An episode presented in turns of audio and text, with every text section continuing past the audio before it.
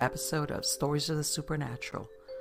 Whether you're watching a video or listening to a podcast, please like and subscribe to us so that you can get notification of when a new show is released. Links to videos or M P three files can be found on Miami Ghost Chronicles dot com. Go to marlene pardo dot com for information on new book releases. I narrate several podcast series that can be found on major podcast platforms and can also be listened to via Alexa, Sonos, and other home systems. Look for Supernatural Storytime for scary storytelling, Nightshade Diary for classic horror and adventure stories, Stories of the Supernatural for interviews with different guests on the show. If you want to get noteworthy news about the paranormal world, true crime, conspiracy stories, and anything that is just plain weird, you can visit Stranger Than Fiction Stories tab at Miami Ghost Chronicles dot com or find us on Blogspot. I want to thank you for being part of my audience, and I think you are all wonderful.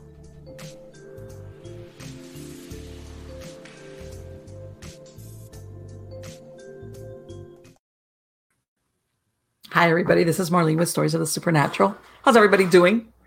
Good, I hope. Even though the show is a little bit staggered, I do want to wish everybody a happy new year. Uh, going into twenty twenty-two, believe it or not. And also a belated Merry Christmas, Happy Holidays, whatever the case might be. Um, I always make comments on this. Uh, I went to, you know, because, I, you know, I, this thing about the commercialism. I just went to the department store a couple of days ago, and it's like, all the all the Christmas uh, Christmas trees, holidays, you name it, it's like shh, gone. And now it's Valentine's Day. It was like, what? It's incredible. They've got this empty shelf space because, of course, they filled it up. And it's like, next holiday on top. I was like, hey, hey, hold on. But yeah, that's that's basically the the way we run it. But yeah, we're into twenty twenty-two. We're right there, and hopefully it'll be a better year. How's that? But anyway, guys. Um, I promise I'm going to do my chicken thing. I, I've just been so busy that I haven't had any chance to do anything with my chickens. By the way, contrary to what I had said in my last show, that I was going to wait till the spring or summer to let one of my broody hens hatch some chicks, Uh, I decided against it. I have lost the chickens to that last, my nemesis, that large bird of prey. I don't know what it is. Thankfully, it hasn't come back. That uh, I decided I've got one of my small hens. She's a really good mommy. She's just, she's like part bantam. She's really good. And she went broody, and she, I've got some stairs into a shed, and she crept in there, and I'm going to let her have seven eggs. Today being December thirtieth, the first day. I'll let you know if what comes of it in three weeks, twenty-one days approximately. Which is, I'm going to let her, and then I'll just pick her up and the chicks, and I'll put them someplace safe. I can't let them wander around, or that'll be the end of her and the chicks, because she's probably got eggs from different hens, but I could tell by the size of the, um, of some of the egg, the eggs that either they were laid by a bantam or one of my, um, one of my naked necks, and the chicks are really, really small. So I'll keep you posted on that. As a matter of fact, let me see if I can get a shot of her under the, under the stairs before she like pecks at me and tells me, get out of here. Yeah, it's like, that's life on the farm. But anyway, guys, let's get on to the good part, which is who we have as a guest. This is gentleman. This is the first time he's been on Stories of the Supernatural. His name is Eric Altman, and he hails from a small suburban town of Greensburg in Southwestern Pennsylvania, forty miles east of Pittsburgh. And he still lives in Pennsylvania. And he's had a lifelong interest in the strange and unusual. Yeah, right up our alley. He's a fan of horror and science fiction movies, and spent a good portion of his childhood watching films of this genre. Um, he also, believe it or not, went to public libraries. Once upon a time, people used to do that, uh, educating himself on the supernatural and the unusual. And of course, he read the books, magazines, and grew up watching shows like In Search of, The Outer Limits, The Twilight Zones, The Munsters, and The Addams Family on T V. God, I remember that. Um, then in nineteen eighty, he was inspired by two films that came out, which was The Legend of Boggy Creek and The Creature from Black Lake. And this is what prompted him to start studying the Bigfoot phenomenon. And from that point on, his focus uh, in the paranormal turned over to Bigfoot, uh, the abominable snowman, the Yowie, and other strange man-like creatures. And in nineteen eighty-three, he met his mentor, Stan Gordon, which, by the way, I've interviewed Stan before. He's great. At the, at the Greengate Mall in Greensburg at a U F O Bigfoot display. And he was um, he began to follow Stan's work very closely. And uh, he still, he that was his mentor. He still works with him till this day. And of course, he went back and he uh, started uh, doing research through archived newspapers about Stan's work. And, th- and I remember this from when I interviewed Stan, as far as how many years he has experienced as far as uh, history of sightings and stories, uh, et cetera. Um, he, for nineteen years, he researched and educated himself on uh, Bigfoot, not only in that local area of Pennsylvania, but nationally and globally. Then he went on to attend the Bigfoot Conference in Ohio, and he decided to start investigating with the uh, Southwestern Pennsylvania Bigfoot Study Group and became a volunteer field researcher for the Bigfoot Field Researchers Organization. It is the B F R O. And people have heard me before in other shows say, nothing replaces field work, whatever it is that you're investigating. And um, he he stayed in that field. And in two thousand, he was appointed the director of the Pennsylvania Bigfoot Society, which he held that position until two thousand fourteen. And he went off to do independent research. And in two thousand sixteen, he founded... and he is a director of the Pennsylvania Cryptozoology Society, uh, which the volunteers investigate strange animal and cryptid cases in uh, Pennsylvania and the surrounding states. And he's uh, been involved in assisting with a person investigating close to three hundred cases uh, in Pennsylvania and across the country. He's also traveled to other states investigating claims of Bigfoot sightings. And um, he's hosted eight East Coast Bigfoot conferences. And he's co-hosted the two thousand eleven Pittsburgh U F O Bigfoot Conference with the Pennsylvania chapter of MUFON. And he's currently the co-organizer and co-host of the Pennsylvania Bigfoot Camping Adventure. All right. Um, so help me welcome him. How are you doing today, Eric? I'm well, Marlene. How are you? Good. Even though it was self-explanatory, how you got involved with this. What was it, even though, you know, originally, like you said, you were, you looked at the paranormal. What was it about the Bigfoot phenomena that drew you in in particular for you to start following that field so closely? Well, as you said, I was a fan of um, horror and science fiction movies. And mm-hmm. I liked a lot of the, the, the classic B movies, um, especially ones that dealt with um, monsters and different urban legends and that. And I came across two films, as you mentioned, uh, Creature from Black Lake, Legend of Boggy Creek. And The Legend of Boggy Creek is a docudrama filled, filmed out of Falk, Arkansas in the uh, early nineteen seventies. And it was, when I say docudrama, it's a documentary film, and they have dramatic reenactments or recreations of people who had sightings of supposed hair-covered creature that was roaming the swamps and bayous of the Falk, Boggy Creek area. Mm-hmm. And it kind of fit the genre I was interested in the, at the time, but here's the possibility that a monster really does exist. And I found that fascinating. So um, as a ten-year-old, I wanted to find it as much as I could. And uh, I just started devouring anything I could, could on the subject, whether it be uh, In Search of on T V, which I watched as a child, um, right. newspaper articles, books, magazines, anything I could find on the subject matter to see if there was really anything to it. And the more I studied, the more I learned that this wasn't just a, a phenomenon that was going on in one part of the country. This was a global phenomenon that's going on all around the world in different countries.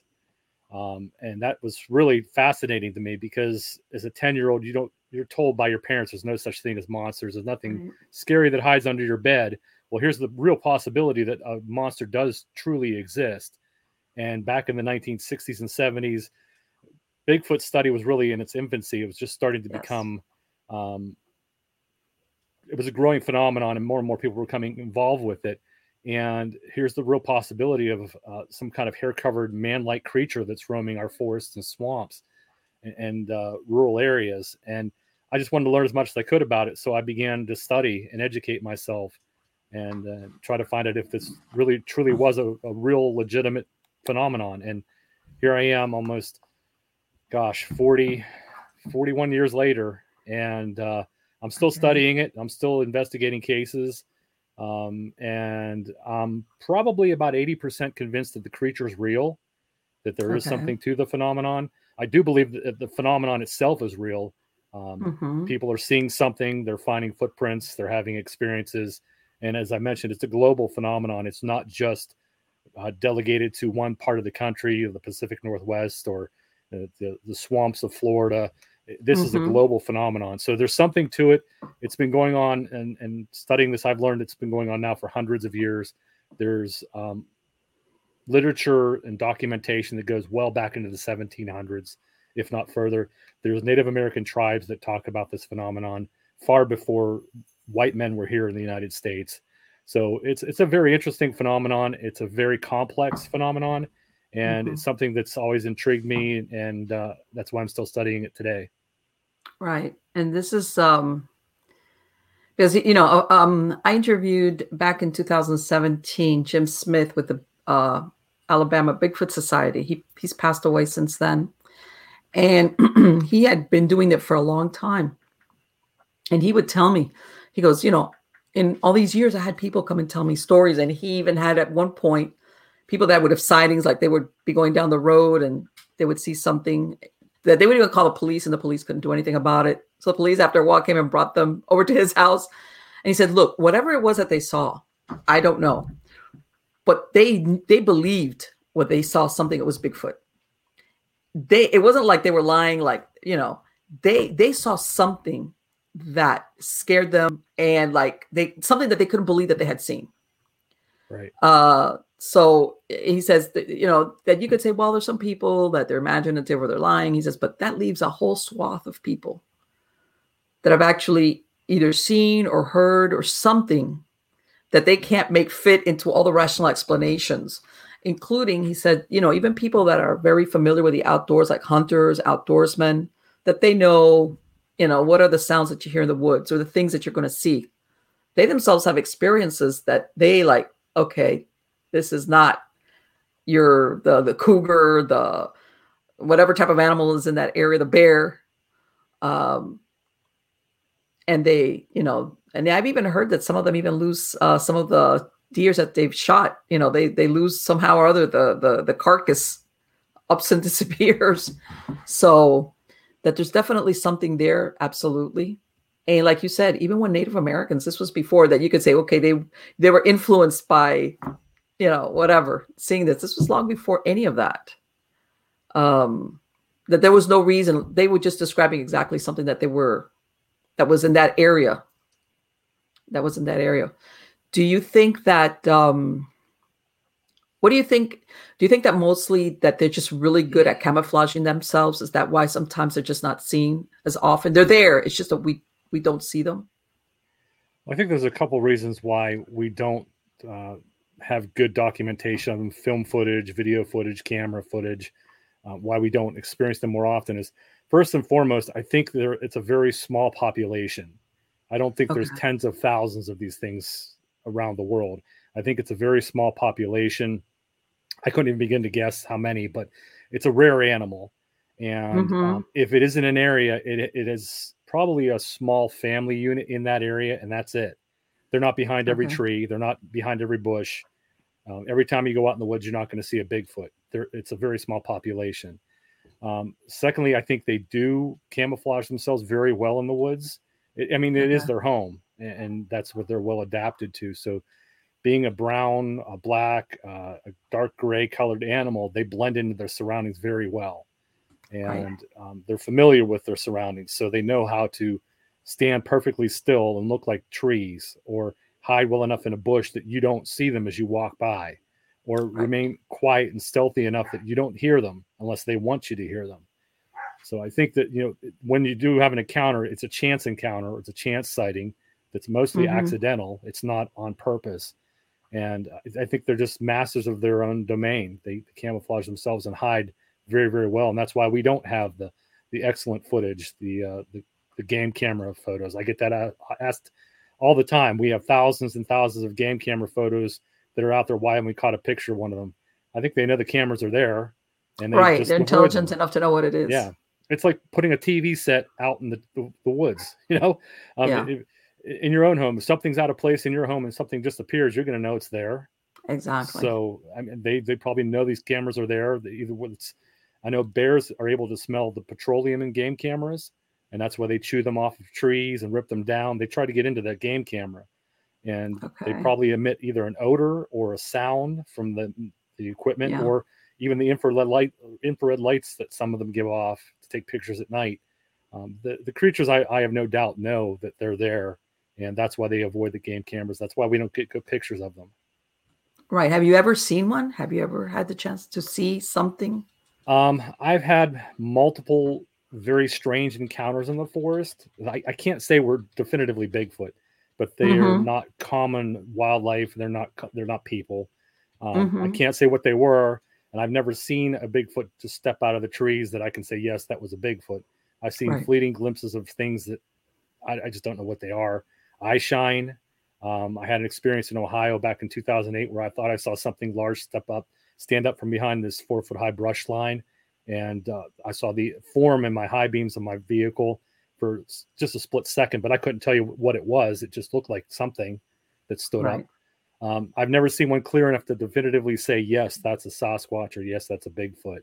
Um, but I've had multiple experiences and encounters, whether they be audible encounters, hearing something, seeing eye shine that's so high up off the ground that right. t- it doesn't fit your deer, your bear, um, a person, um, and just having some weird experiences in the forest that really make you scratch your head and think, yeah, there's something going on out here, but uh, right, no, not, right, not right. definitively. What- Yeah, because, and, and and that's that's the thing that some of the times, like you say, it, when I made, you know, I've heard of stories of people that are very familiar with, let's say, that area, and they know all the animals that exist out there and what mm-hmm. they look like, or what you said, you know, at that height, you know, that w- what else could it be? It kind of eliminates a lot of your of your possible animals that are in that vicinity. And then, right. like you said, and uh, I've also heard that some of the uh, how can I say the, the calls that they make, that after a while, you the people that have studied them, they say there's, there's no other animal that sounds like this. Almost like the right. vocalizations cannot be made by the known animals in that area.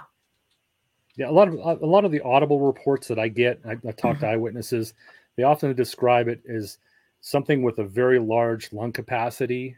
They, mm-hmm. I mean, just, they're feeling it in their body that a bear or deer is not going to emit that powerful of a sound, so it has a, a really large lung capacity to make that kind of sound and project that kind of sound.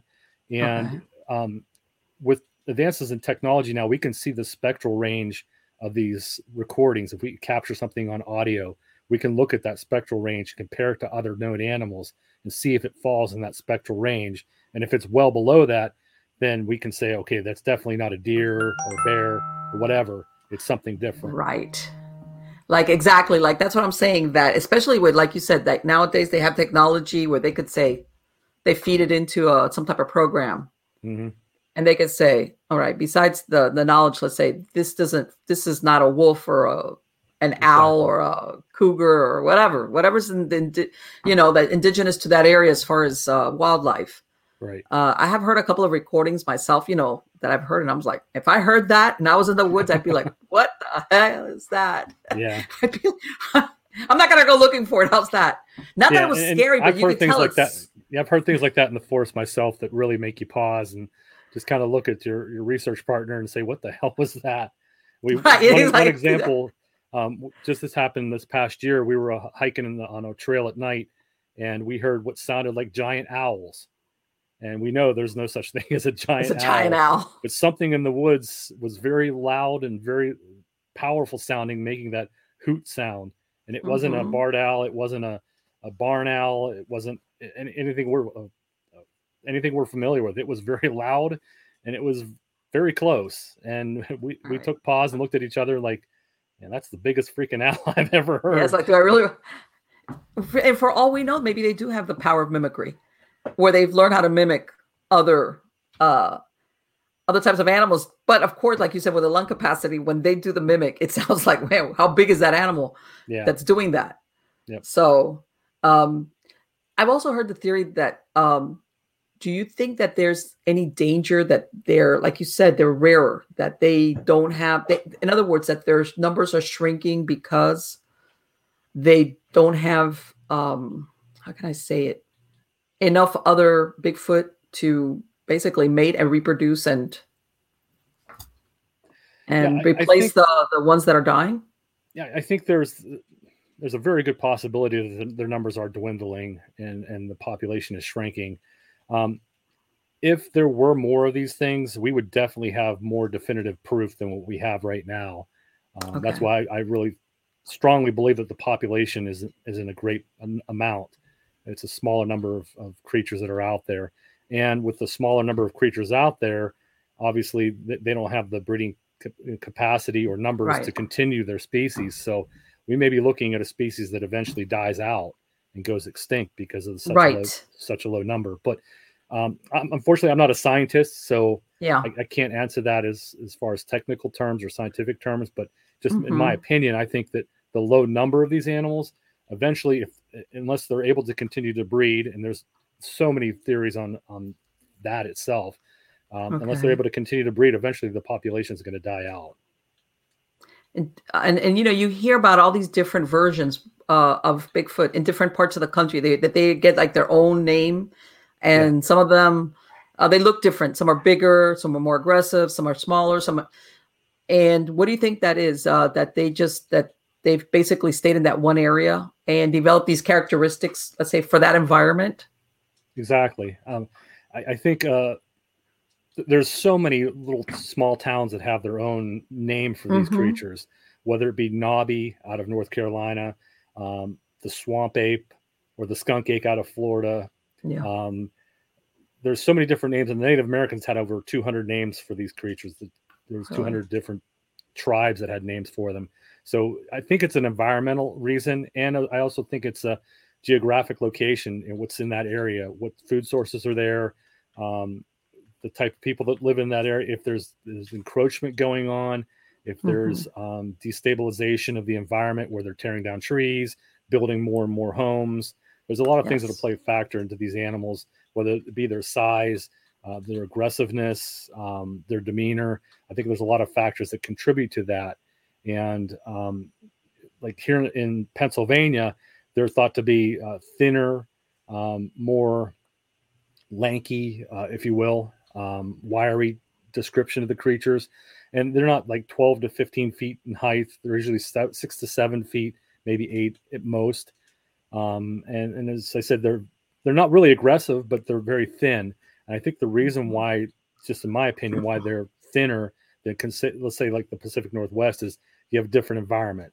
Here you have some mountainous terrain, but not like you do in the Pacific Northwest, where you have thousands upon thousands of acres of forest and a vast food source and water source, where you don't have that same environment here in Pittsburgh. It's or Pennsylvania. It's it's a it's a different environment altogether, and I think that food source is smaller. Therefore, they don't get the abundance of food as they do like the Pacific Northwest or in, in Texas or Louisiana in the swamps, where they have a completely different environment and they have a different food source down there. So I think it all, I think it does uh, really contribute to um, where they're at, you know, where, where they're at in the country and the environment that they're in, the people that live there. I think a lot of, a lot of that plays factors into the type, size, aggression, um, what, what you call it of the creature. Right, right. And because I tell everybody, people don't realize, I go, um, whether he's seven feet or fifteen or eight, I go, do you understand the amount of food that an animal, an animal, when I say animal, whether it's a human, you have to intake, caloric intake to sustain yep. that body mass.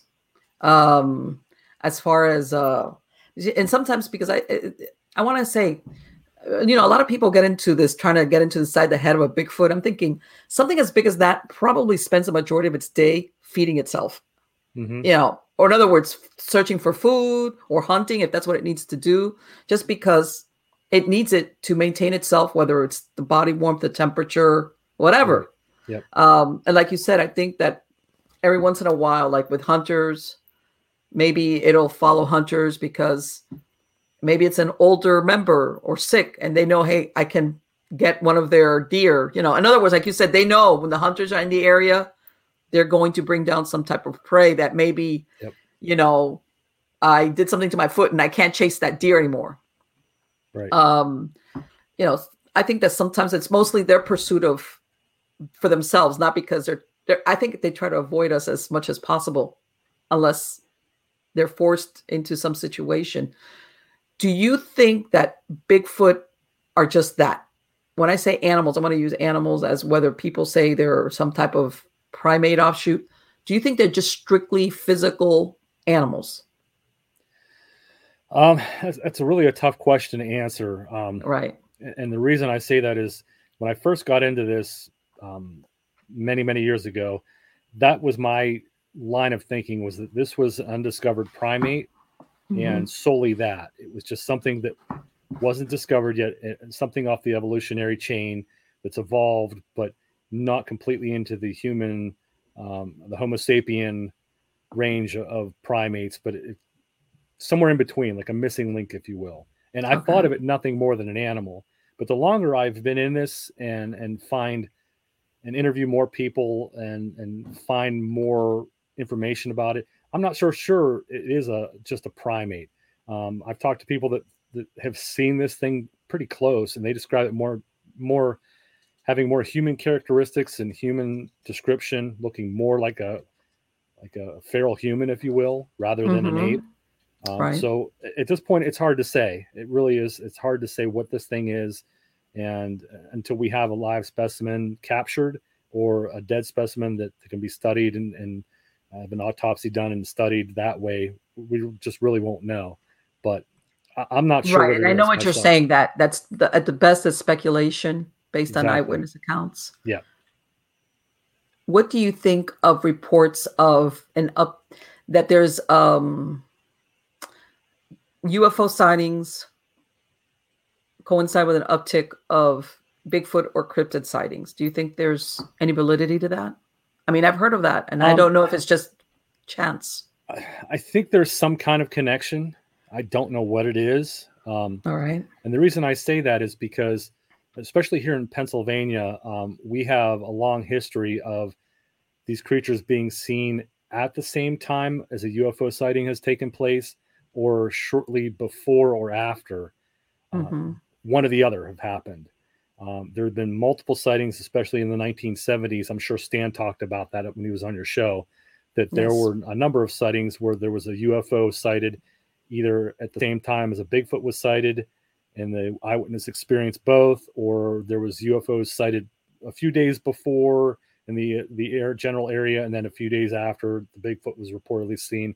Um, I think the whole paranormal in some way or another is all connected somehow. I haven't right. figured that out, and I don't think I'll ever be able to figure that out. But right, right, right. Kind of and connection and, there. And, yeah, and, and one of the U F O things Bigfoot that's, stuff, I think, yes, it's some way connected. Right, right, and and one of the things that Stan, I guess, because you know when you when you track stuff for so long is when you're actually able to see a pattern, mm-hmm. or okay, you know, we've got all these U F O sightings, and well, look at this in that same area. It might be a couple hundred miles in diameter, but I'm saying we also have a surge in Bigfoot sightings. And if you see that happen more than once, then you're thinking, okay, is there a correlation between one and the other? Um, and I guess that's that's why I asked you, because I, I've heard also, also other theories. Um, are these Bigfoot, at, if not all of them, some of them, are they, do, can they, are they coming in through interdimensional rips? Is that why we can never find them? Is that why we can't come across? Or is that just strictly just two parallel things, but they don't meet? You know, this is going on the on the um, supposition that you have interdimensional travels from U F Os. Right. Uh, well, along with the U F O and Bigfoot thing, there are people that have claimed that they've seen a Bigfoot materialize and disappear right in front of them. And I'm mm-hmm. not talking just step behind a tree and hide. I'm talking physically it was there, and then it just kind of just disappears.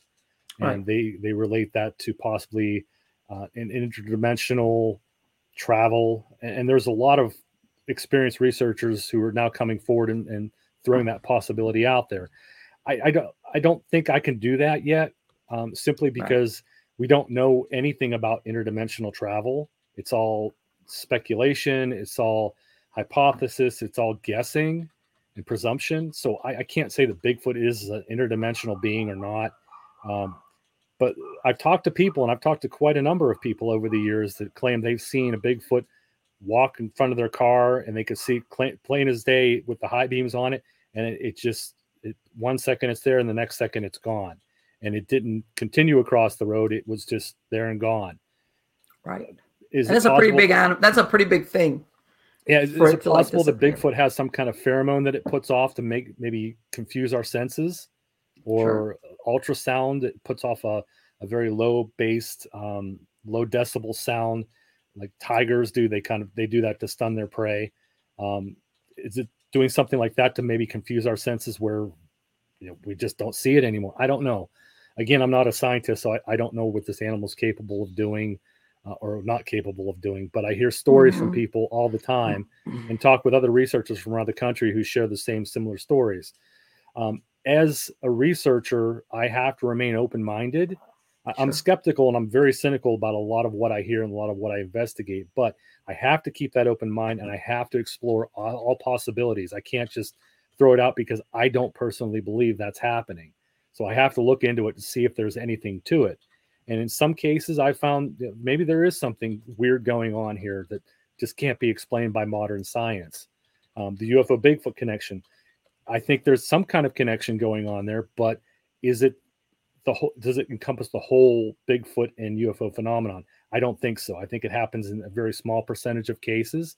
And there are cases that, that do, like I mentioned, they do tie the two in together somehow in some way or fashion, but um, not enough, in my opinion, to say yeah, it, it's encompassing the whole phenomenon. I think people are seeing something, they're experiencing something, they report it.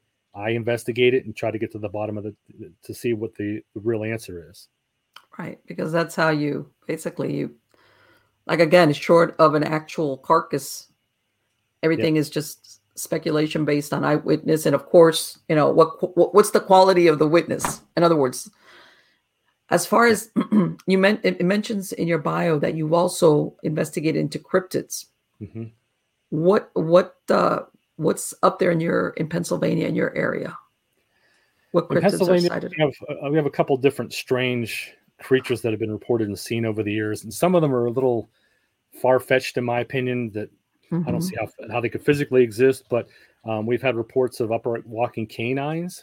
They call them the a dog, dog man. man yeah okay and uh, they're becoming more and more popular, if you will, amongst um, some researchers as far as getting the word out there and investigating cases and claims.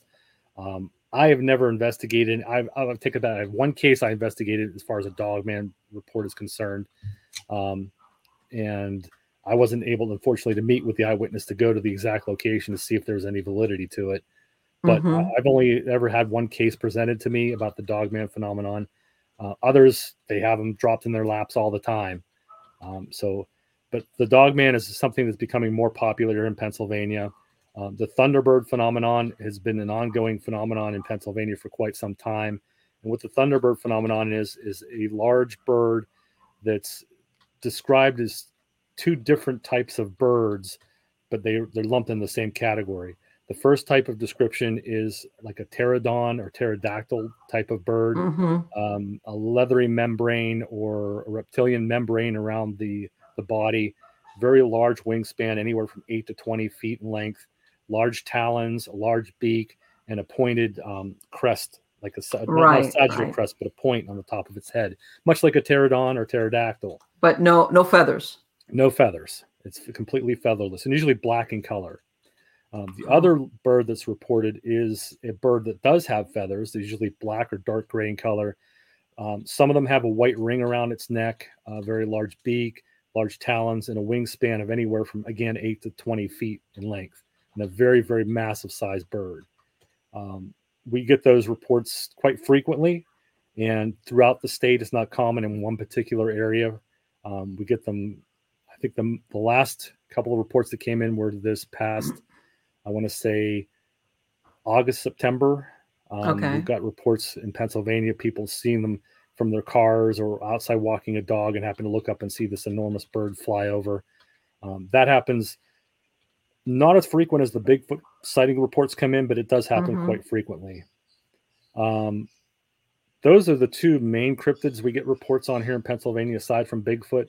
Occasionally we'll get uh, a giant snake reported, um, nice. anywhere from twelve to twenty feet in length, very large. Um, I remember reading a report from the nineteen sixties, I want to say, of a, a very large snake that was as large as a stovepipe coming out of a cabin. They, they compared it to. Wow. Um, so occasionally we'll get the large or giant snake reports. And um, I think aside from that, we get some really strange reports that don't fit into the realm of cryptids. We had mm-hmm. one back in twenty twelve of a giant walking gargoyle-like creature with large wings really? on its back. Yeah, it crossed the road in front of a, a car, and somebody wa- watched it walk under a road sign that was eight feet in height. And it just walked, didn't have to stoop down. It just literally walked right underneath it. So it was pretty tall. Um, I think it was about seven and a half, eight feet, if I'm not mistaken. So yeah, we get the really one-off, one, one-off shoot cryptids occasionally too. Mm-hmm. Uh, Pennsylvania is a very strange state altogether. There's some weird stuff that happens up here. Let me ask you, I'm, I'm, this is a little bit on the offside because I, I did an article on this. I, I don't know if you're in that area, that back in the sixties, I think it was, that there was um, there was a guy that they called the Green Man, mm-hmm. uh, that uh, that later turned out, you know, people would talk about seeing him on the road, and later t- turned out that he was a real guy that had had a really yeah. disfiguring accident. Yep. And yeah. uh, and he was turned out to be a nice man. He just had been disfigured because he had had a childhood accident. Um, yeah. But when you're- You're right. Yeah, yeah, that actually happened in uh, a suburb outside of Pittsburgh. I think I believe in Beaver County, and he unfortunately he had a deformed face, and the urban legend and myth grew around him being the Green Man. And there was stories right. about him living in a tunnel, and he actually glowed green. It wasn't the, the truth at all. He was actually a really nice guy, just had a deformity of the face, and I think he had some kind of electrical accident. Uh, I don't yeah. know the whole story on it, but I, he was a real person, and and he wasn't a an urban legend or myth or a scary monster yeah. or anything like that. But it's amazing how stories can start out um, with truth to them and get twisted and turned over time to become something completely different that they never were in sure. the first place.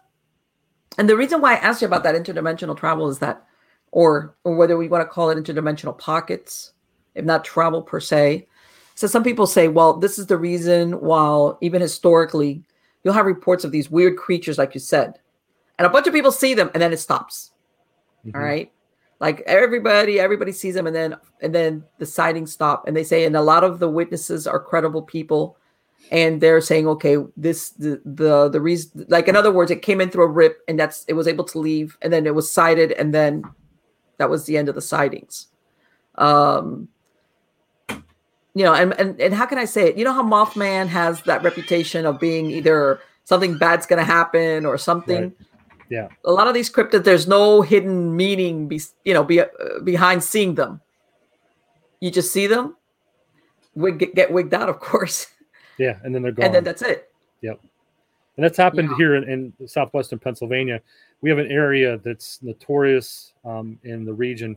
It's called the Chestnut Ridge. And okay. it's an area that runs, it's the furthest western mountain ridge of the Allegheny Mountains. The further we- furthest western side of the Appalachian Mountains here in Pennsylvania. It runs through four counties and into the northwestern uh, West Virginia. All right. And there is a long history of all kinds of phenomenon that goes on up there, from hauntings, haunted locations, U F Os, strange lights, strange lights in the forest, um, various anomalies from um, cryptids to strange creatures. Um, there's just so much phenomenon that goes on. It, it's become legendary in this area. And um, okay.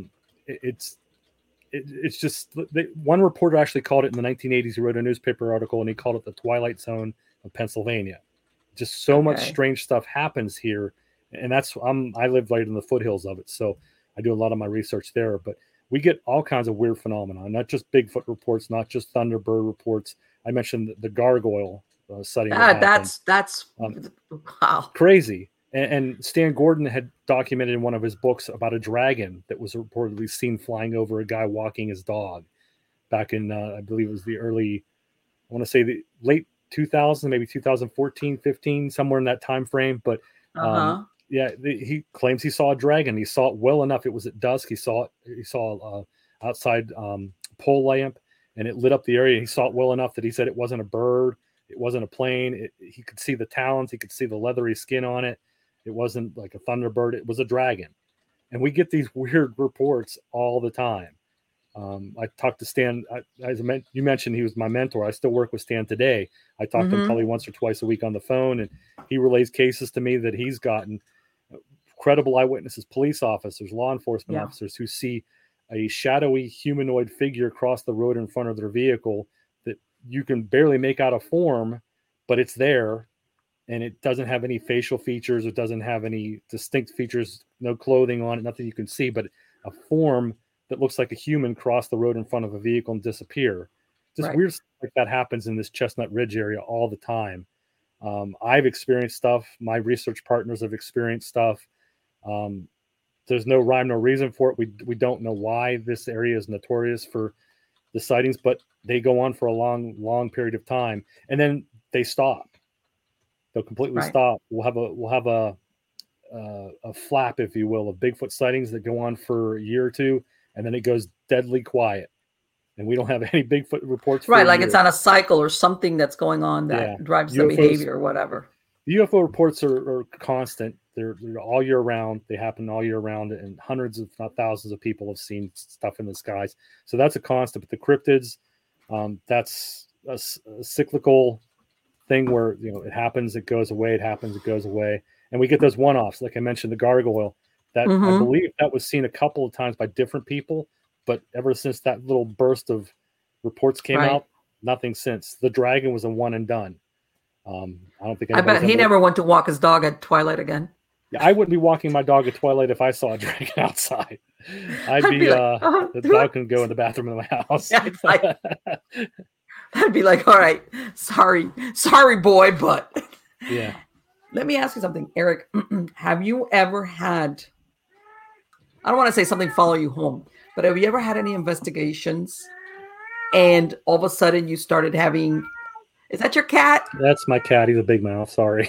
Oh, don't worry. I have nine dogs. I have a lot of animals. I get it. I get it. Um, did you ever have stuff that after an investigation, things started happening in your house? Weird stuff. Uh, yeah. Um, yeah, that's a whole different can of worms. Um, I know. I, I don't know. We had, we bought a house in twenty seventeen, my wife and I, and we moved in. And w- once we moved in, weird stuff started happening, and um, a lot of activity happened for probably about four years. And then for no reason, it just stopped. Um, and I'm not a paranormal investigator while I have my own ghost mm-hmm. group. I do go on paranormal investigations with other teams. I'm, I'm a member right. of several groups that I go out and investigate with them, but right. I'm not a paranormal investigator per se. I'm uh, my thing is cryptids and, and this, with um, a speciality in looking into Bigfoot phenomenon.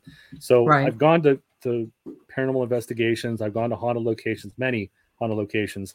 I can't say if something followed me home or not, but it's, it's really weird how we moved into the house and then things started happening.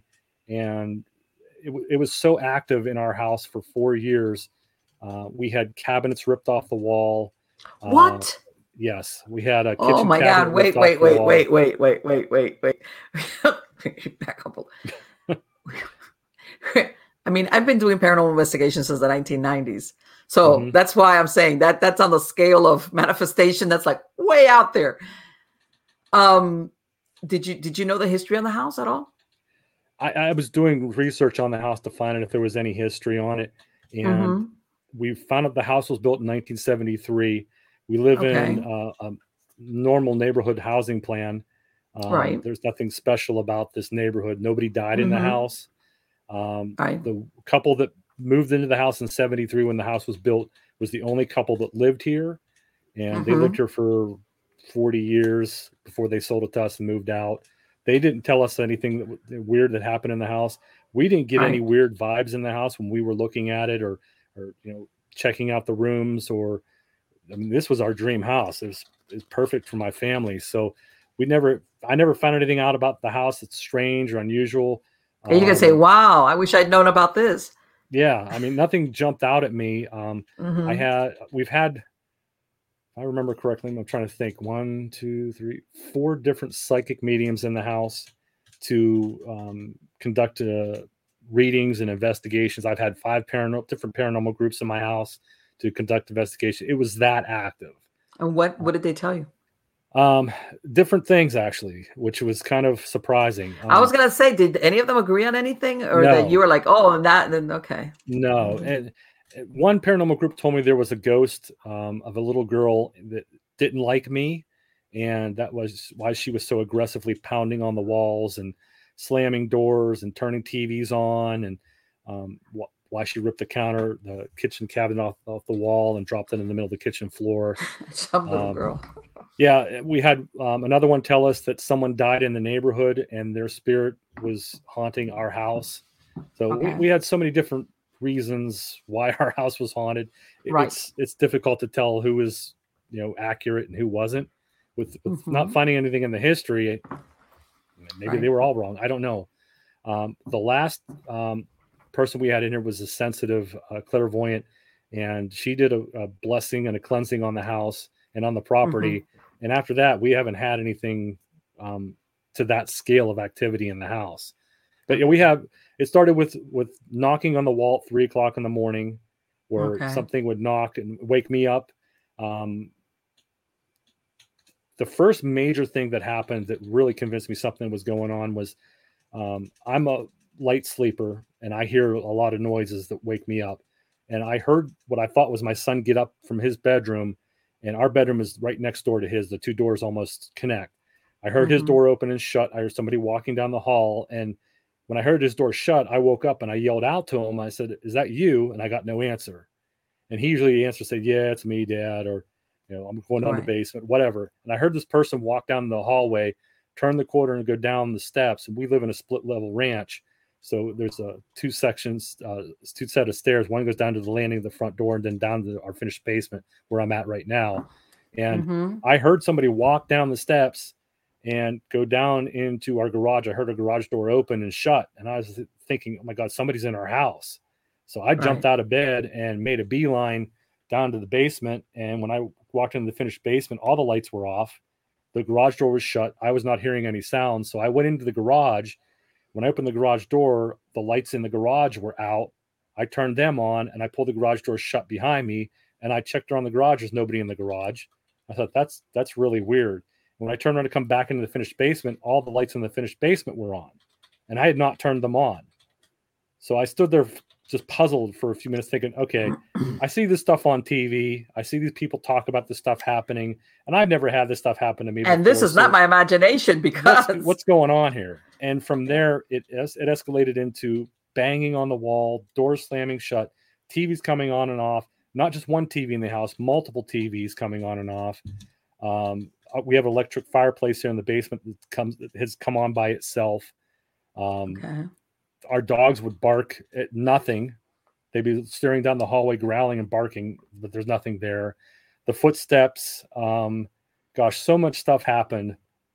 Um, October of twenty nineteen, about two thirty in the morning, I'm sound asleep. My wife's sound asleep. And as I said, I'm a light sleeper. And I hear this huge crash.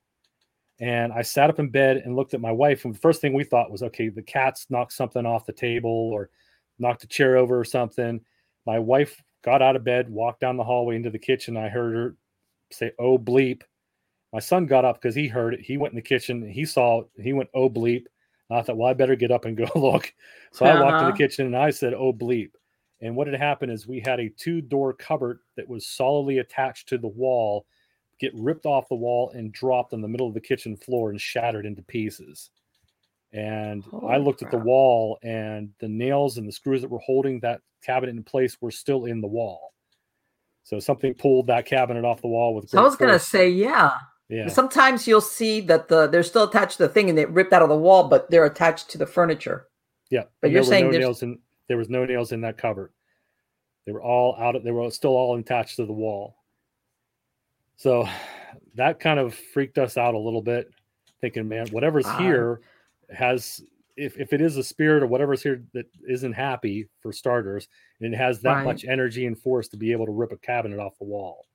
Yeah. Um, yes. Something happened shortly after that, that that kind of convinced me that we definitely had something paranormal going on in our house. And that's why we got the, the teams in here to investigate. Um, I bought a riding lawnmower, a riding tractor, and I kept it in our garage for storage. And I had bought a, um, a bag catcher for the back of it. And it has this pretty heavy bar that holds the bag catcher in place. And it wasn't attached to the riding mower yet. It was sitting on my bench, which was on the opposite side of my son's car. And the lawn, riding lawnmower is on the back side of my son's car. And while sleeping one night, I heard a huge crash in the basement. And I got up and came down thinking, oh, here we go again. Open the garage door, go in there, lights are off. Nobody's in the garage door. And started looking around, and here that grass catching bag bar left my bench and was thrown over my son's car and was on the floor behind his car, a good seven, eight feet, ten feet. Um, and I had touched yeah, it. My that's... son hadn't touched it. So something picked it up and moved it pretty far. You know far. how much force it needs, some, how much psychic force? Yeah, a lot. Needs to, to, to, you know, that's, that's a lot. Quite yeah. a lot. And, and, and that, we that, that, here, that's, it, let me ask we were, you, just out of curiosity, that last censor that you said that after she did the blessing, did she ever tell you what she thought it was? She's the one that thought that the, someone in the neighborhood committed suicide and had died and was clo- in close proximity to our house and was kind of moving mm-hmm. in and out of our house. Okay. Um, she did a, a sage clean cleansing on the house, a blessing on the house, and then a blessing on the property outside. And since she did that last year, we haven't had a lot of very much activity, if anything, happen. It's been really quiet. But okay. for those good four years, from twenty seventeen up into probably the beginning of twenty twenty-one, wow. it was it was active. I mean, stuff was happening almost on a daily basis. And it wasn't scary stuff. I wasn't scared of it. My wife, it was more annoying to her. Uh, and sure. to me, it was fascinating. I wanted to find out what exactly was causing it, and, you know, what was going on here. Um, there were a couple times that really concerned me when I heard my son in the garage yell out like he was, he hurt himself, like he got, whether he cut himself or what it was. I heard him yell out and like he was in pain. And I rushed into the garage looking for him, and I was yelling all through the house, "Where are you?" He's sitting out back on the back porch swing. He was talking to his girlfriend on the phone. And I'm like, "Did you just scream?" And he said, "No." I said, "Did you get hurt?" "No." "Well, something in the garage sounded exactly like you, that sounded like you got hurt really bad." And it wasn't him. He was out back and didn't make a peep. So when something starts mimicking your family. Oh, yeah. And by the way, that's not a residual haunting. That's an intelligent haunting. Yeah, that's not that's, like that's something concerning. That, so yeah. to answer your question about if something followed me home, um, I, I don't know. Um, and you know I, what? The, the reason why I, say, I ask this is that I've heard, you know, a lot of people. Um, you know, you you hear about these paranormal investigators that they go on a paranormal thing and then something follows them home, and you still could get, the reason why I say you could be doing an investigation into, how can I say it, a cryptid case. Mm-hmm. Or the reason why I say this, I used to, um, I used to attend some meetings for uh, the, uh, U F O awareness, whatever. And I remember they, What a lot of times I spoke to some of the people that would tell me that they had had U F O sightings, and then they started having paranormal activity in their house, mm-hmm. and they couldn't understand why. You know, it was like one thing they were, they would, you know, you know how people talk like, "Have you ever heard of this?" You know, I, I remember seeing, and sometimes it wasn't even, it, it was just a sighting, not a U F O, not no E T, no abduction, nothing like that. Right. And then after that, they start having weird stuff going on in their house. And they're like, and it was more than one person. Um, and that's and why thinking, I mentioned well, earlier that I, I think maybe there is some kind of connection between all the phenomenon. Right. Or, and I'm sure you're familiar with the Skinwalker Ranch phenomena mm-hmm. out in, in Utah. Yeah. Where you're thinking, okay, here you have these sightings of all these cryptids, weird stuff, God knows, you know, dire, dire wolves. I mean, and then you right. hear that the family that used to live there, what was it, the Shermans? Yeah. We're having all these paranormal experiences inside In the house. their house. Right. Yep. You know, so you're thinking, so what, what is it? Are we, are we talking here you know, cryptid, uh, U F O, E T thing, but then they're they were having really weird stuff going on in the house. Yeah. So there's a, there's a pretty famous quote out there, and I, I can't remember who said it, but um, it goes something along the lines that the more you stare into the abyss, eventually the abyss starts to stare back at you. Yes, yes, it does. So yes, yeah, it does. I think the, the longer you investigate paranormal claims and, and paranormal phenomenon and cryptids, eventually you're going to draw the attention of something, and you may not yeah. like the results. I mean, I, I wasn't yes. purposefully looking for something to follow me home, but if it did follow me home, it it, it let me know it was here for a while. And, and then after the cleansing, it, it we haven't had any problems. But for yeah, a good me, four years, it was like... pretty intense in this house. Well, and, and like you said, you know, the couple that lived there, and obviously they were alive when they sold it, yeah. and they didn't mention, and you can say, well, but uh, it would be hard to overlook a phenomena of that at that level. This was not like, oh, every once in a while, you know, you'll hear a door cl- close or you'll hear steps or the toilet will flush, you know, something that's, eh. but yeah. what you're describing is way out there, oh, way yeah. out there. I, it was so intense. It was just. I, I started writing a journal of everything that was going on. I kept track for about mm-hmm. four months, and I had like eight pages of stuff that happened almost okay. on a daily basis. And whether it would be okay. footsteps or knocking or the T V coming on or the door slamming shut, something was always happening. And it got to the point where we were just getting kind of used to it. We were like, what's going to happen today? You know, and kind of expecting something to happen. Um, it wasn't scary or terrifying. I mean, we didn't see any right. scary dark shadows in the house or anything ominous. It didn't feel oppressive. It didn't feel like there was anything scary. We had a couple of those W T F moments, like when the cupboard came off in the kitchen and that lawn, that yeah. lawnmower bar. I mean, there's a big metal heavy bar that sat on the back of the riding lawnmower, and that, that was moved. A couple of moments like that were like, wow. Or hearing my son in the garage and He's he's clearly not in the garage. Those those kind of right. things are, are they make you kind of raise your eyebrows a little bit and like, wow. Did you have the phenomena in the entire house, or was it restricted just to certain areas? No, like, it was the entire house, um, everywhere. Yeah, when it first started, it seemed like it was just the knocking upstairs in our bedroom, and it would be uh-huh. three distinct knocks. I mean, even to the point where my wife would sit up in bed and she she'd nudge me and go, "Did you hear that?" And I'm laying awake, laying there, hoping that she heard it so I wasn't going insane. You know, right. she'd be like, "Did you hear that?" I'm like, "Yep, I heard it." Or I asked my son, "Did you hear that?" And he, he heard something. Um, it just, it, that was the beginning of it when we heard the knocking, and that went on for weeks. And then it kind and of it intensified from there. Yep. Yeah. It really ramped up. That is incredible. But yeah, it's very possible that what she told you is accurate. I have heard of, because, you know, sometimes a lot of people think, like when they look at, you know, the phenomenon of a haunting or something, they always look as, well, it had to have happened on this property or in this house. Mm-hmm. And sometimes you will have that. I mean, I've done cases where there's been an accident at an intersection close by. And for some reason, the haunt, somebody in the neighborhood picks picks it up. I had another right. one where the there was a child got hit by a car in that neighborhood, and the kid went over to their house because he used to live there, and they moved. They moved out of state. They moved down here to Florida, and they started having all this phenomena go on. Basically, mm. what it turned out was this child that had gotten. You would think, well, why wouldn't the kid go home if that was a case of a haunting? It's because the the kid would you play with their kids, right? Makes all right sense. So sometimes yeah, yeah you, you get where it doesn't necessarily have to have happened right on that property if that was the case. Yeah, but yeah, that sounds that sounds very possible. But you know what, I know that everything has died down, but to be perfectly honest with you, that degree of force sounds like something that's non-human.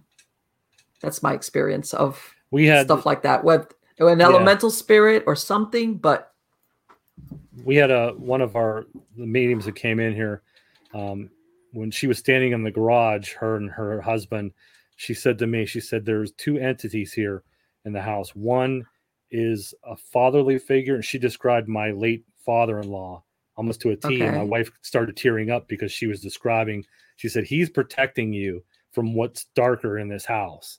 And there's something there. Right. You haven't seen it yet. And it hasn't really made its presence known, but it's waiting and it's biding its time. But that other spirit's protecting you and keeping you safe from what this thing really wants to do. And and again, we, we didn't have anything malevolent happen. Uh, it never felt right. oppressive. Um, I would, I never felt fear from my family, except for those really off the moment couple things that happened. I was a little concerned, but I never felt like there was anything dark or malevolent in the house, just in my opinion. But she did tell us that. So who knows? Right. I really don't know. But whatever was here, um, in my opinion, was strong enough to rip a, a cover, a yeah, that's what cover I'm saying. Off the wall and throw a metal bar across the room and to be able right. to turn T Vs on, slam doors shut, and kick on our electric fireplace here in the basement. Uh, that's That takes, that takes some energy. Psychic. Yeah. Yes, it does. Yes, it does. Yes, but it does. Fortunately, it died down, and hopefully it stays that way. yeah, yeah, yeah.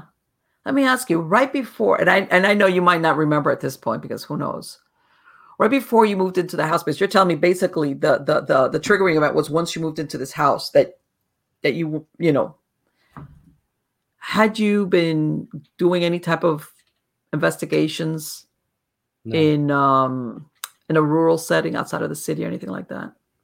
Just my Bigfoot stuff, um, and that's. Usually done in the, either the Chestnut Ridge or in rural mm-hmm. settings, forests and stuff like that. Um, okay. I, but I wasn't doing any paranormal research at that time. No. No, no, no. The reason why I say is that I wouldn't be surprised if maybe what you had in there was an elemental spirit, which is that that, that that's able to exhibit that amount of force. By the way, just so on an aside, you know, um, I I did I was a practicing hypnotist for many years, a hypnotherapist. Believe it or not. Throughout the years, I did have a couple of people contact me because they had seen a cryptid, and they they they um they wanted to forget. They, they did. They weren't able to sleep. they they were a wreck, right? And they ended up calling me or contacting me because they. One of them was I, I you know he basically was um had problems sleeping. He was uh, walking around like wigged out. Another one wanted me to make him forget the event of what he had seen crossing the road. Sure. Um, because it's surprising. And these were things that were spaced out between years. Another one was uh, an experience he saw when he uh, went with his son hunting, uh, where these people, they can't, they can't make, in other words, once they see this, and by talking to them, you could tell these are rational people. That they try so hard to make it fit into something and they mm-hmm. can't. And then it's like their whole world kind of goes sideways. Yeah. And it's like, okay, if this is possible, what else out there that supposedly doesn't exist or is just a subject of a sci-fi movie, does that exist too? And for some people it's, it was, it's really, really hard um, that they, They it, it affects them a lot of a lot of stuff that they took for granted that they would normally not be afraid of. It it pro- changes them profoundly. I'll tell oh, you I've that seen, much. I've seen it too. Yeah, in my, I, my I don't know cases, if you've run across I've, that. Yeah, I've seen it change people um, traumatically.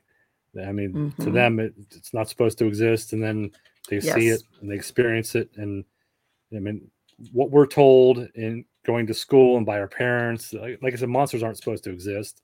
Yes. It's, you know, it's under your bed. It's a story to scare you and to keep you behaved and keep you in bed at mm-hmm. night. Um, don't go in the woods at night. The boogeyman will get you. Well, you know, it's to keep kids safe. Now, these are stories that we're right. told, but um, I think people are kind of shocked when they find out that maybe there really is a boogeyman or there is some kind of monster hiding in your closet. Or under right. your bed. Especially if you're an adult. Yeah. And so um, it changes their world profoundly. Yes, I've, it does. I've, I have people that still, I've seen the, the, the spectrum of it, the opposite spectrum of it, where people have had a sighting or an encounter and they become so engulfed and so obsessed with it. They want to go looking for it again and they become researchers and start mm-hmm. trying to learn more about it. And the opposite side of things, they never want to talk about it again. They clam up. Yeah. They, they have a mental block on it. Um, yes. In your case, they, they want to forget. Um, so yeah. I've seen both ends of the spectrum on it. They want to go. I want to like, I want to be the person I was before I saw that. Yeah. Basically, is what they want. Right. I want to live that uh, ignorance is bliss thing that I had going on, which I didn't know how blissful it was. And, you know, basically you can't do that. You know, we, we, there's other ways to, to address it with hypnosis, but yeah, you had a lot of, I had people when they talked to me where the, to them, especially as an adult, and I want to say it, especially for men, it was like, I can't, I can't stand being this fearful. I can't. And I, I don't know how to not feel that way again, unless I, like you said, block it out or forget it. Mm-hmm. And, um, you know, people that, that know, I don't lie to myself. I know what I saw. So, yeah. Yep. And uh, I'm sure you've, uh, like you said, you run across it where, um, you know, they, they, they don't, how, how's this? They don't ever want to be in a situation where they will ever again have that experience. Contrary to the ones that run off and want to do uh, Bigfoot knockings and find Bigfoot. Yeah. Which, well, one last question. Do you think, do you think that, that that's intelligent, or if we don't know exactly what we're communicating to a Bigfoot, should people be a little bit more cautious with that? I do it, and I throw caution in the wind when it comes okay. to that, because I don't know what we're saying. I mean, the wood knocking, who knows what it means?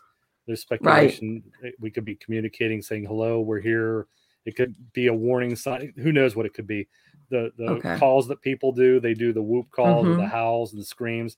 We don't know what we're saying to the Bigfoot. It, it could be a mating call for all we know. Yeah, I know. It's comes, like, yeah, who shows up? Big, yeah, here comes that Bigfoot through the woods full speed because he thinks you're a female and he's going to have his uh-huh. way. And yeah, yeah, I don't I don't encourage it, but like I said, I throw caution in the wind, and I'm yeah. guilty of doing that. I, I want to get a response. I want to hear this thing knock okay. back, or I want to hear it howl back at me. That's what I my intent is, and hopefully we can capture something on audio recording, but Uh, it's not something that if you're, if you're not experienced and you're not prepared for the result, I wouldn't suggest doing it, because right. it's like the, the, the old adjective, um, be careful what you wish for. Have you ever come across um, an area that belongs to maybe to a group of Bigfoot? Because I've heard of this, and where people leave them food and they actually, um, in other words, they have like a common trading area where people leave things for them, or food and things like that. Have you ever come across that? No, I, they call it gifting, and I don't get involved mm-hmm. in the gifting stuff. I just, I don't, I've never experienced it myself, and I don't know anybody personally that has. Um, mm-hmm. I've seen people's stories and, and, and different things on social media and, and the internet when they talk about it.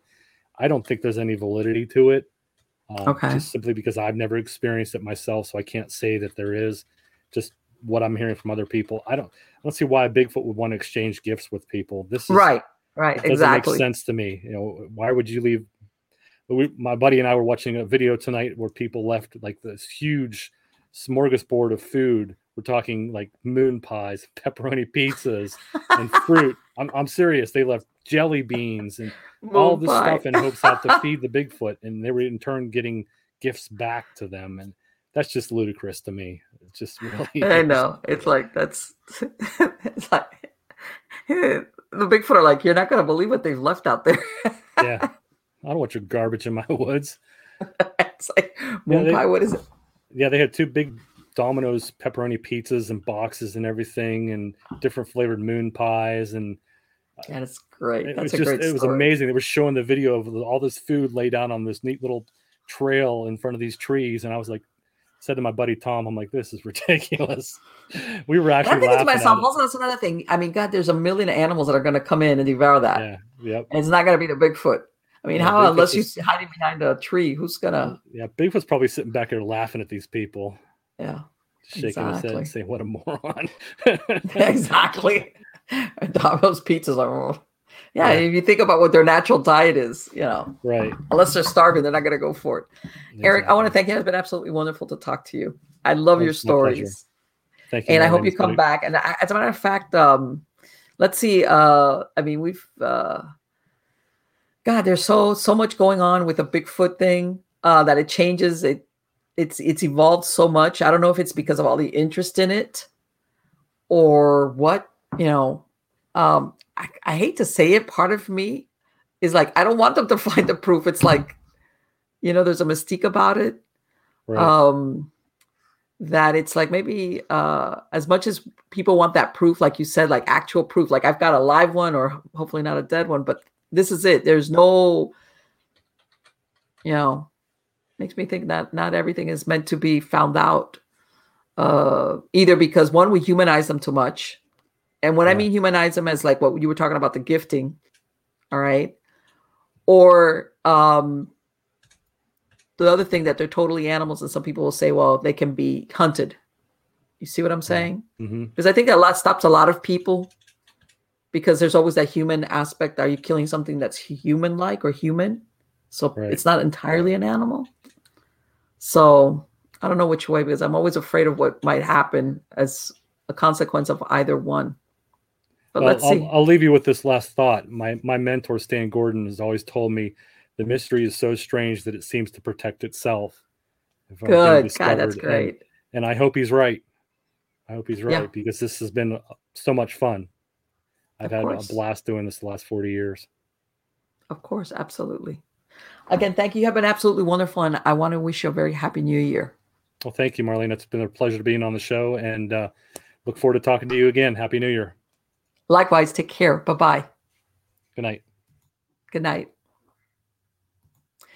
Wow, this has been such a great interview, because we talked about Bigfoot and cryptids and ghosts. All of them in one show, which is great. Which is great. Let me tell you something. You know what? When I asked him that thing about had he ever had anything happen at his house, I never thought he was going to tell me that story that you you have like a full-blown haunting going on for years. I mean, all kidding aside, do you know how much force it takes on a psychic level? Let's say of, for a non-corporeal being to pull a cupboard or rip it off a wall or throw a bar like what he described. Let me tell you something. That right there, that's like, part of me wants to say that was definitely a non-human entity. As a matter of fact, uh, many years ago, uh, one of the ones that proposed that theory was a gentleman. Um, I, I should have him back. His name is Kyle Cobb, C O B B. Um, and he, he he described, he says, you know what, Marlene, whenever I go on investigations and I see um, phenomena that you need a lot of force, in other words, to produce this phenomena, right away I go in the direction that this is a non-human entity that's causing it. Which, by the way, a lot of people don't realize. You could go into an investigation and you could have, you could have human entities there, human ghosts, and you could have a non-human also. In the, in the, in the the reason why I say this is that you'll have some people that say, well, you know, I saw the man, the old man, the the lady, the whatever, the shadow that was human, whatever. You could have that, all right? Or or even a history of, okay, you know what, the people that used to live here, somebody died, and you could have that. But then you'll have the phenomena like what he described, where these um these what's happening is so in your face that it's, it's like, this is not my imagination. It's not like, well, it's that, but I really thought it was the other. It's like, this is what it is. Uh, of so much force that it, it indicates a non-human source. And they're saying, but, but you know what? I saw that old man that used to live here that died in his bed, and I saw him shuffling down the hall. How come we're having all this going on? This over the top stuff, because you have both things. You have both things. Uh, you know what? And it's really interesting, because I'm thinking to myself, okay, you know what? I know he said that the prior owners did not mention anything, which you think, wow, why would you? Why would you spoil the sale of your house? But then I'm thinking, wait a minute, if you've lived forty years, a really long time in a house, I can't imagine somebody putting up with forty years of an extreme situation like this. One thing is if you got a knocking or mm, stuff like that, and it comes and goes and might be residual for all you know, even though it's a brand new house. But to live forty years and have that type of activity, nah, I don't think they would have lasted their forty years. And um, whether that sensitive was on the money, as far as that they had picked up a... somebody, a suicide that from that area that decided to drift over there. Sometimes people don't realize that um, when you, sometimes the, uh, especially in an intelligent haunting, the attraction that you say, well, you know, if they just moved into this place and let's say there was the suicide there, why did it come over here? Especially if I just moved in, I'm a brand new neighbor. I have no, sometimes all you need is for somebody in that household to remind that if it's a human entity, remind them of someone they knew. Okay. It could have been him. It could have been his wife. It could have been his son. Something about them. Uh, like, the, hey, I, I, I rec- if, if, if they don't look like them, it reminds them of something and they just drift over. Even though, again, based on what he described, that maybe there was, or let's, let's go down the rabbit hole. Maybe there was, this was a suicide with a non-human entity attached to it, which might have even figured into the suicide itself, the reason for the suicide or the behavior of that human. So it was like you get two for the price of one. Yeah, it came over. And, and of course, obviously, you know, her, her, her dad, his father-in-law was running interference. But yeah, that might have been where that suicide had come over with, uh, with maybe what he had had attached in the, it, because contrary to what people think, when you have some type of non-human, an attachment, whether it's human or non-human, just because you die, especially if you're stuck, doesn't mean you separate. You still have the, the attachment. So as to why, it, it could have been anything. It could have been anything that caused it. But luckily, everything was resolved. It was taken care of, and uh, I'm going to have to bring, we have to, you know, because he, he lives real close to weird, weird Pennsylvania, because I'm sure he's got a lot of stories, especially when you do it for a long time. This is what I love. We have somebody that's done, done things, something for a long time. And again, I've said this before, you know, some of these stories, everybody, sometimes you're never going to have a point of origin as far as what caused this, or when did it start, or how did it get resolved? And basically what he's t- doing is when he takes all these stories from all these pe- people that have these uh, experiences, that seeing a dragon, holy crap, you couldn't pry me out of the house with a crowbar after the, the sun was setting. But okay, like he said, he keeps an open mind, which I, I find admirable. No matter when you're hearing this, you're like, you've got to be kidding me. You, you, the right thing to do is exactly what he does. You take the story as told by the person that witnessed it. All right. That's it. And leave it at that. Whether you personally believe it's true or not has nothing to do with it. Okay. Because that's basically how you develop all these stories, all these eyewitness stories that sometimes you can go back to and compare notes on. And in some cases see, okay, there's a trend. There's this area where this is seen. There's this time of year that it's seen. Or like, um, let's let's let's go to Hollywood land again. Like that movie, It, that's based on the Stephen King novel, where this phenomena of the disappearing kids would happen every X amount of years. All right. And it was, remember in the movie, the only way that they kind of figured out is that they started doing research and saw that X amount of, every X amount of years, there would be a string of children disappearing from the little town. My point being that sometimes uh, being able to archive all this story without putting your personal uh, belief, disbelief into it does serve a big purpose, a very big purpose, especially in the, let's go under the umbrella of the paranormal, whether it's cryptids, a ghost, uh, Bigfoot, whatever, whatever you want to call it, time travel, pick, take your pick. Archiving is basically invaluable. Um, which, by the way, when I spoke to Stan, that was one of the most important things. He had been doing this and getting stories for so many years that he was basically one of those, I'm sure, that no matter how weird and out there, you told him, he could say, hey, I've heard of that before. And again, you know, some of these things, that gargoyle thing, that's another one. Holy crap. Wow. And some of these things are thinking, okay, this is pretty hard to mistake for something else. Because let's say you go down the, um, let's say, ah, you mistook a bear for Bigfoot? All right. Nah. But uh, the Thunderbird, whether it's you get the feather or the non-feathered version, which is, I think, a pterosaur also, which is, you know, the basically it's like a dinosaur age bird or winged creature, whatever, because whether you want to call it a bird or a winged reptile, I don't know. Or the bird bird with the feathers.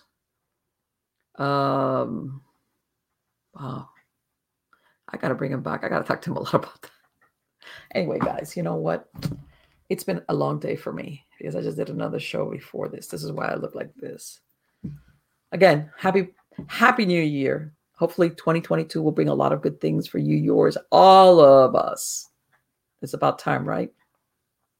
Again, if you want to get a podcast version without commercial interruptions of any of the shows, go to Miami Ghost Chronicles dot com, go to marlene pardo dot com. I have links there for the M P three files. I also have links to the different podcast platforms that you will find the version: Spotify, iHeartRadio, uh, Spreaker, you name it. I'm on there. You can also find me on Rumble, on BitChute, on uh, Cloud Hub. I have video versions of all of this.